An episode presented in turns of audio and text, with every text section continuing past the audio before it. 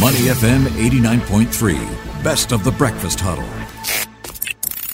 Mind your business with the breakfast huddle only on Money FM 89.3. Money FM 89.3. Good morning. It's the Breakfast Huddle with Elliot Danker, Bharati Jagdishan, Ryan Huang. It's time now for Mind Your Business. Here's a familiar tune. Today you can open your business. Tomorrow, no. Yeah. Restricted.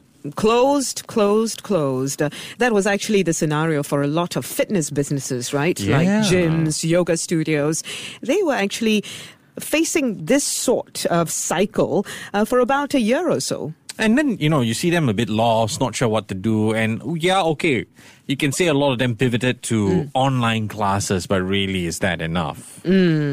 Well, amid the hardest times that the scene is facing, our next guest, Lab Studios, hmm. actually expanded with a new studio last year and a new brand. In fact, in just five years, Lab Studios has successfully carved out its own niche with its promise of mindful fitness classes that are both affordable and of high quality. Yeah, they expanded with one new studio in August and they launched their new brand in January. Let's find out about all of this from Jasmine Chong, the co founder of Lab Studios. Jasmine, good morning. How are you? Good morning. I'm good, thank you. What an interesting five years it's been. I suppose uh, we'll leave it to you to tell us a little bit more about Lab Studios and its success. It has been quite a ride, especially in the last, um, did I say one or two years since COVID. Um, I started the business in 2016. I'm a yogi at heart. I started my journey with yoga. I started um, teaching yoga full time and then starting my own brand called Yoga Lab. One small studio in Hong Kong Street, and it only started because I saw a gap in the market that like there was not enough yoga places or yoga classes that was offering um, quality classes at accessible, affordable prices.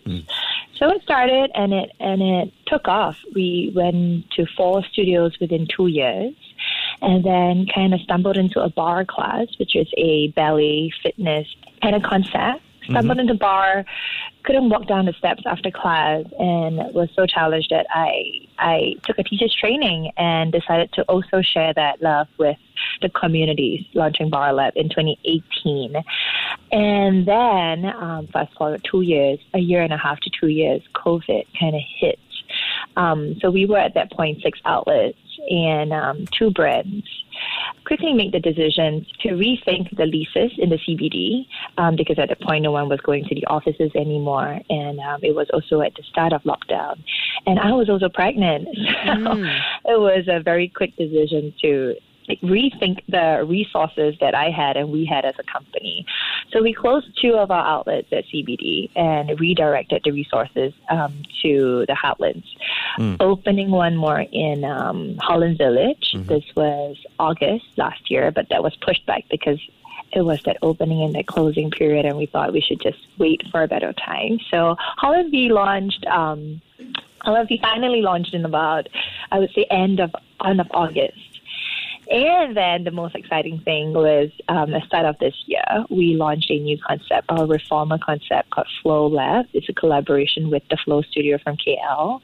Um, so yeah, that all happened, and uh, it's been just five years, but it felt like forever already. Mm, sounds like an eternity, right? No, it's a very long story, but I understand. but I understand. Uh, the thing is, you said something that really stood out for me. You said you quickly decided to close down certain studios, open elsewhere, and then online classes, I'm sure.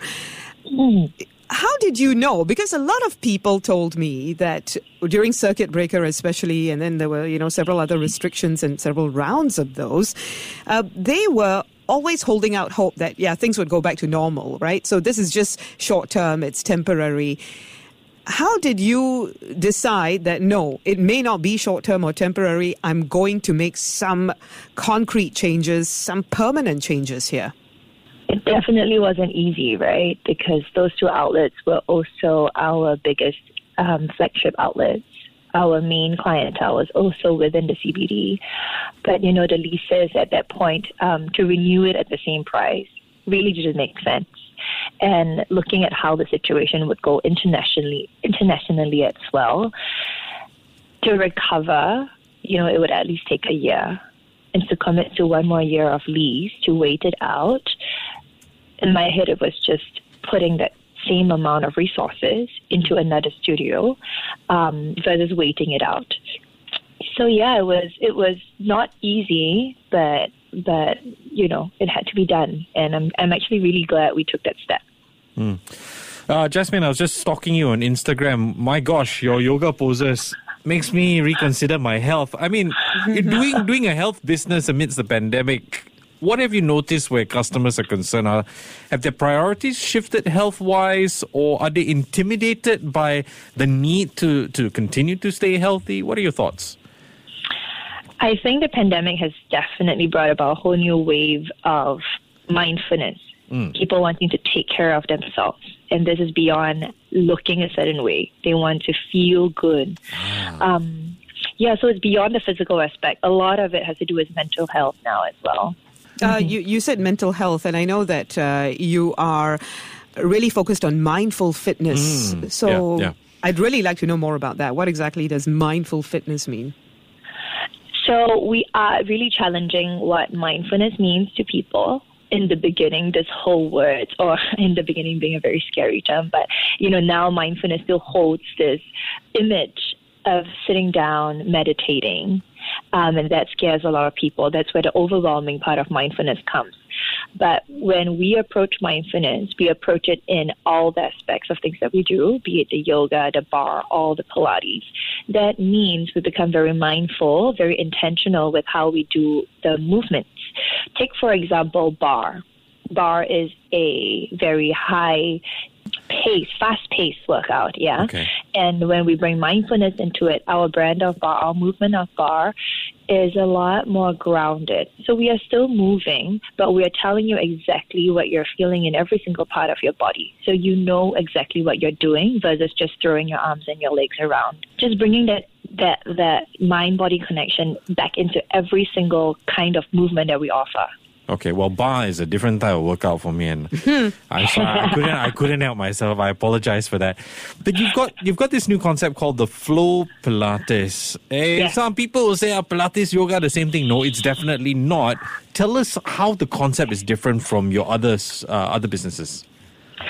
So the flow, um, we decided to collaborate with the flow because it is one of the the best, I would say, the best um, reformer methods out there. Okay. It's different because Pilates are traditionally related to just injuries and rehab Yes.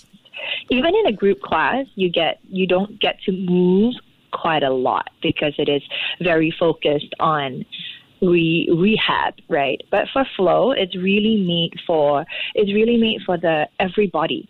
Anyone who just wants to get a workout on the reformer gets to come in and enjoy the one hour of dynamic movement. Having said that, it is also not scary. It is not where you are going crazy on the reformer. Um, it is still mindful. It is still intentional. Same thing across all lab brands, where you get to work out as a healthy body. You come in, you get to work out. You get your one full hour of you know heart pumping workout without feeling like, what did I just do? Ah. You know, yes.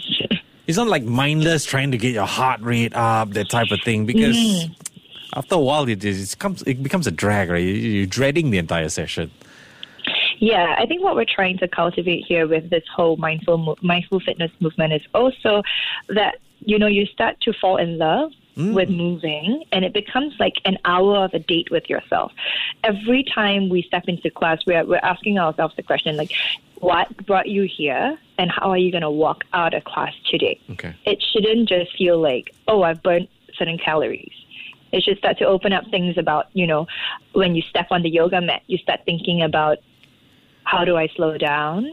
What kind of what kind of week have I have I gone through? How do I let go of certain things on the yoga mat? Mm. And it translates. It translates across all the movements. So that's the intention. That's the intention of bringing people into the lab room, coming out and understanding themselves a little bit better. And that's where mindfulness comes comes through. I want to talk a little bit about how consumers might be behaving at this point, you know, where we're at, where we're looking to live with COVID as an endemic hmm. and things are opening up to a hmm. great extent. So you said that you had branches in the CBD, then you moved some of them into the neighborhoods. You also have an online platform. So which which ones are working best here? The CBD, the neighborhoods, or, you know, is the online thing really taking off and here to stay in spite of the fact that COVID might ease up? I think different phrases, different um, the consumer's behavior was diff- were different when we were locked up for a while during circuit breaker, and when that reopened, um, online actually dipped because people wanted to be out. People just wanted to be with people again. So the studio business saw a spike in um, attendance, but the online business served a very specific need people who were working from home just held that subscription just in case they were like, you know, five minutes and they want to do something. The classes that we have online are very different than the classes that we have in studio. We have shorter classes, more specific classes for that purpose. In studio, they get that one full hour. In studio, you get a teacher student connection. In terms of behavior, I think what has significantly changed and we noticed is that people are a lot more comfortable being around where they live Mm. rather than being where they're working. Mm. Um, I think it's just because of the work arrangement. It's, it's just the AB scheduling right now that people mm. are preferring to stay where they live. So our neighborhood studios are definitely seeing a lot more people coming in than the town studios, at least for now. Okay, excellent. Uh, Jasmine, let's let's talk uh, future plans. Uh, I understand you guys are trying to expand or op- aiming to open in the region. What goes into this? I mean, what regions are you looking at? I think definitely Southeast Asia first. Um, closer, closer to heart as well. We understand the area better. Um, looking the exciting plans of bringing what we know the best, our yoga and our barre brands, into the region first.